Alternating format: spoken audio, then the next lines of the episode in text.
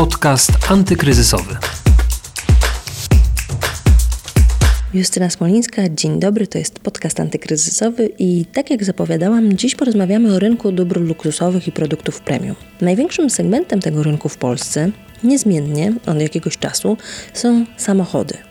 Oczywiście samochody luksusowe. Ale drugi pod względem wielkości jest segment luksusowej odzieży i akcesoriów. Okazuje się, że Polacy luksus lubią i coraz częściej ich na ten luksus stać ile wart jest rynek dóbr luksusowych w Polsce, jak na przestrzeni lat zmieniło się to, co Polacy kupowali, jak ten rynek zmienił się w czasie pandemii i na ile istotny jest nasz polski rynek dla producentów dóbr luksusowych. O tym dziś rozmawiamy, a naszym gościem jest Agata Krysiak, założycielka i prezes Amalfi Fashion. Agata na co dzień między innymi doradza markom odzieżowym z segmentu premium, które planują wejście na polski rynek. Posłuchajcie. Nie mamy jeszcze badań na koniec 2020 roku. Takie ukazują się dopiero na początku przyszłego roku, więc teraz możemy opierać się na badaniach, które były prowadzone w 2019. I jest powiedziane, że ten rynek jest warty 25 miliardów złotych.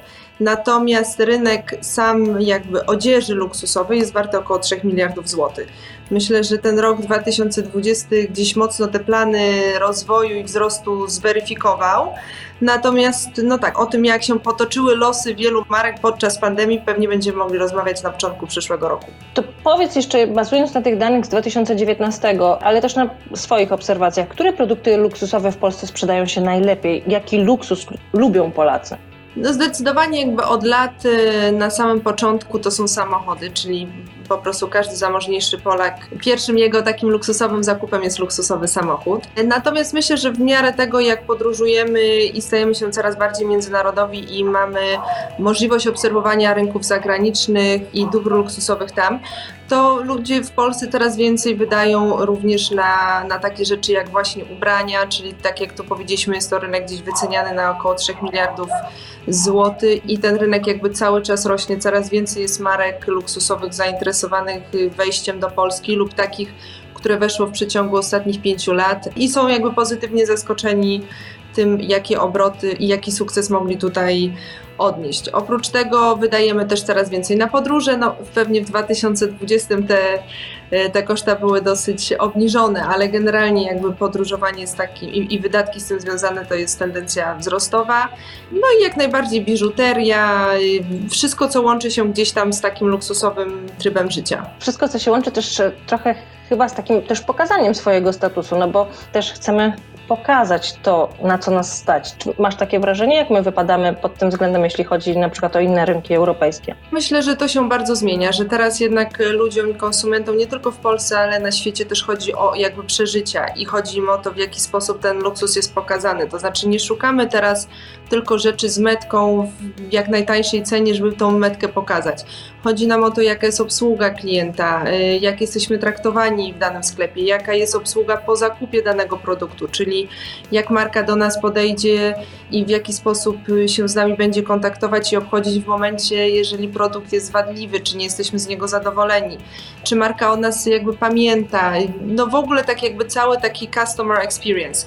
I tutaj jakby wracając do sytuacji związanej z pandemią, właśnie te marki, które miały takich lojalnych klientów, na tej pandemii gdzieś tam najwięcej zyskały, albo z drugiej strony można powiedzieć najmniej straciły, bo ten lojalny klient, który jest przyzwyczajony do tego, że jest dobrze obsłużony i jakby ta marka nie myśli tylko o tym, żeby wyciągnąć od niego pieniądze, ale żeby dać mu coś więcej w zamian, ten klient do tych sklepów y, powraca. Natomiast y, najbardziej straciły takie marki, które po prostu były sprzedawane jedynie przez swój marketing, przez swoją metkę i liczyły na klienta przypadkowego. Powiedziałaś, że to, jak pandemia odbiła się na tych markach luksusowych, będziemy mogli w sumie podsumować dopiero na początku przyszłego roku, ale już wspominasz trochę o tym, które marki zyskały, które marki straciły na pandemii. No to jakbyś trochę mogła rozwinąć ten temat. Jak ta pandemia odbiła się na produktach luksusowych, na rynku dóbr luksusowych? No i właśnie, które marki mają przez pandemię największy problem? Myślę, że trzeba wziąć cały ten biznes pod uwagę. Nie możemy się skupiać tylko na markach luksusowych. Naprawdę to marki, które najbardziej ucierpiały przez pandemię, to są marki z takiego średniego sektora, czyli te najtańsze gdzieś jeszcze jakby przetrwały i produkt taki stricte, który kupujemy ze względu na cenę i tak pozostanie. Marki luksusowe będą miały być może gorszy rok, ale też tak jakby tą pandemię przetrwają, bo właśnie tutaj mówimy o takim kliencie, który jest do tej marki przyzwyczajony, o kliencie lojalnym, który kupuje na przykład te rzeczy od lat i, i tak na koniec końców do tej marki powróci.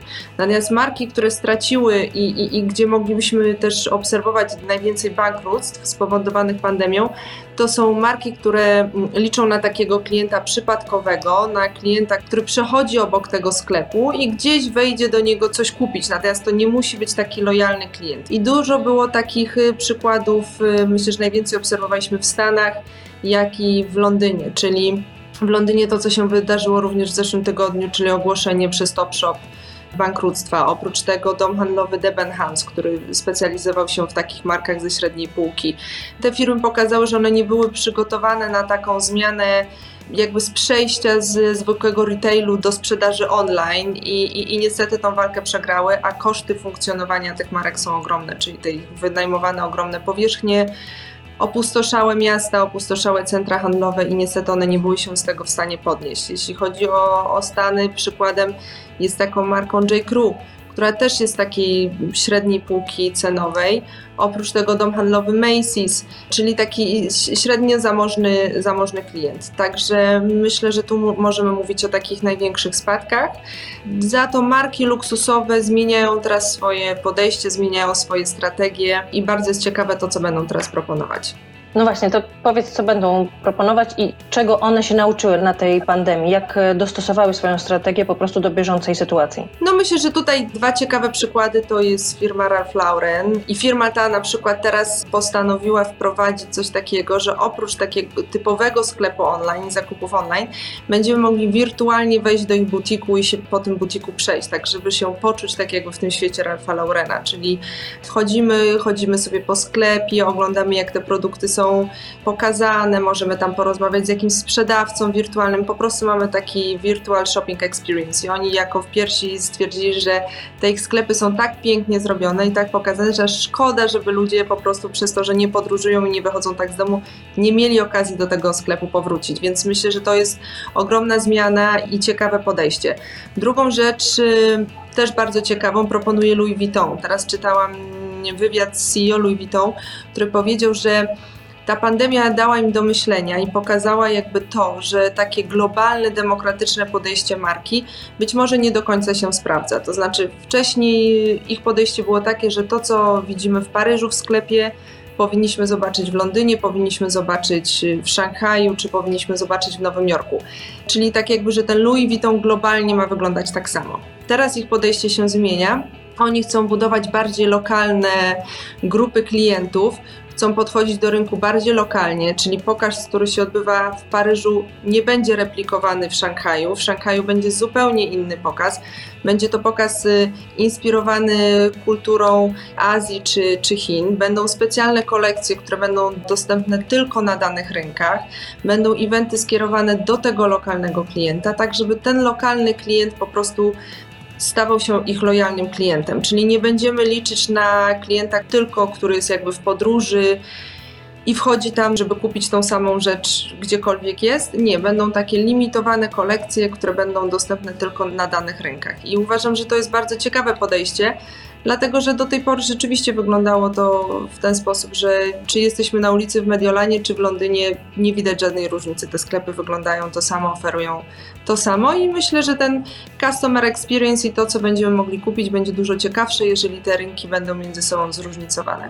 Porozmawiamy jeszcze trochę o tym polskim rynku. Powiedz, jak na przestrzeni lat zmieniło się to, co Polacy kupowali i to, jakie produkty luksusowe wybierali? Czym jesteśmy w stanie powiedzieć, jak bardzo się zmieniły może nie tylko gust Polaków, ale także to właśnie, na co zwracają uwagę przy wyborze tej marki luksusowej? Myślę, że ten rynek polski się bardzo zmienił, dlatego że jest po prostu bardzo młodym rynkiem, więc po prostu cała oferta, która teraz w Polsce jest, jest dużo szersza i dużo większa i mamy możliwość zakupienia dużo większej ilości produktów jakościowych niż to się odbywało lata wcześniej. Wcześniej było tak, że jednak ludzie z Polski wyjeżdżali za granicę, żeby zrobić y, odpowiednie zakupy. Teraz jest bardzo dużo produktów w Polsce dostępnych, y, także mamy w czym wybierać, więc nie chodzi nam już tylko o metkę, chodzi nam jakby o jakość tych produktów, chodzi nam o to, co firma sobą reprezentuje, jak wyglądają ich salony, jak przeszkolony jest personel, jesteśmy po prostu dużo bardziej wymagający. Oprócz tego, co jest bardzo ciekawe, to Polacy są w sumie przyzwyczajeni i nie boją się robić zakupów online. Czyli miałam okazję współpracować z butikiem Netaporte, który wtedy podkreślał, że polski rynek jest dla nich bardzo ważny, że szybko rośnie im tutaj ilość klientów, jak i że koszyk zakupowy i jego wartość jest, jest dość wysoka. Także oni się zdecydowali na przyjazd do Polski. Zrobiliśmy tutaj taki event, aby oni tych swoich najlepszych klientów mogli poznać. I dużo marek właśnie takich, które ma rozwinięte online jest z tego rynku zadowolony. Wynika to też z tego, że ten rynek polski jest taki mocno rozproszony. To znaczy, zamożni Polacy są rozproszeni po całej Polsce. To nie jest tak, że to jest tylko Warszawa, tylko mamy wiele mniejszych miast i, i, ludzi z mniejszych miast, którzy przyjeżdżają na zakupy do Warszawy lub do innych większych miast, robią zakupy online i przez to ten online może się rozwijać. Marki fashion, które weszły do Polski w ostatnich latach, są bardzo zadowolone ze swoich wyników. Myślę, że w zeszłym roku oczywiście wszyscy mówili o, o wejściu marki Hermes i otwarcie ich pierwszego butiku w Warszawie. I jakby spełniliśmy, że tak powiem, ich oczekiwania. Ten butik spełnił ich oczekiwania, nawet powiedzieli, że są większe niż, niż zakładane. Także myślę, że marki nawzajem się obserwują każdy się boi zrobić ten pierwszy krok, natomiast po wejściu Louis Vuitton otworzyły się drzwi do, do wejścia innych marek które są chętne do tego, aby w Polsce otworzyć swoje butiki. Największym problemem, który obserwują na polskim rynku jest brak odpowiednich lokalizacji, to znaczy takich hoteli jak hotel europejski, czy takich luksusowych alei zakupowych w Polsce jest bardzo mało, więc największy problem jest teraz z lokalizacjami. Centra handlowe to nie jest pożądany kierunek dla marek luksusowych, no tym bardziej podczas pandemii myślę, że zostało też to zweryfikowane. Marki ze średniej półki tak, one mogą do, do centr handlowych wejść, natomiast reszta luksusowych marek poszukuje lokali jednak przy ulicy.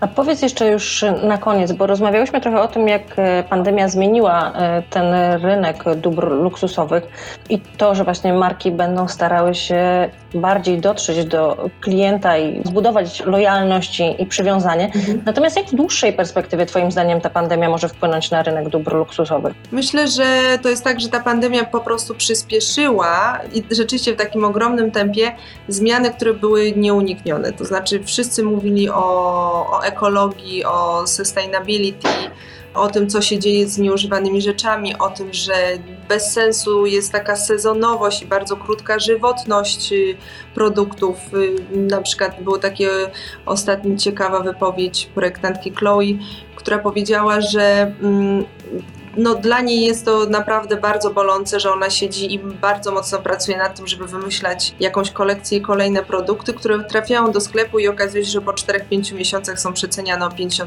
że ona traci po prostu wizję wtedy swojej pracy, skoro ten produkt ma tak krótką żywotność i jest tak wcześnie przeceniany.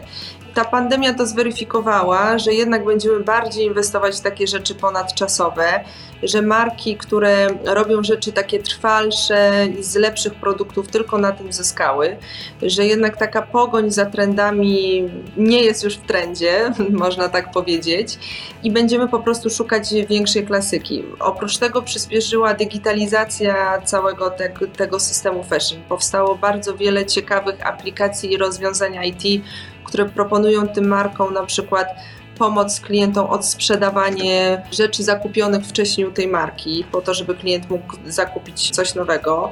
Spowodowało to też to, że marki muszą być bardziej szczere ze swoimi klientami, pokazywać, gdzie produkują swoje rzeczy, ile naprawdę kosztuje wyprodukowanie tych danych rzeczy i tak dalej, i tak dalej. Myślę, że po prostu będziemy bardziej wymagającymi klientami i, i nasze zakupy będą bardziej przemyślane.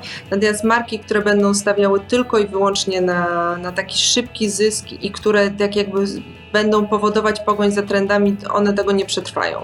Dziękuję bardzo za rozmowę. Naszym gościem była Agata Krysiak, założycielka i prezes Amalfi Fashion. Dziękuję, do zobaczenia. W dzisiejszym odcinku to już wszystko. Zapraszam Was do słuchania podcastu antykryzysowego w każdy wtorek i czwartek, a wszystkie odcinki znajdziecie na stronie bb.pl ukośnik antykryzysowy i w aplikacjach podcastowych. Do usłyszenia. Podcast antykryzysowy.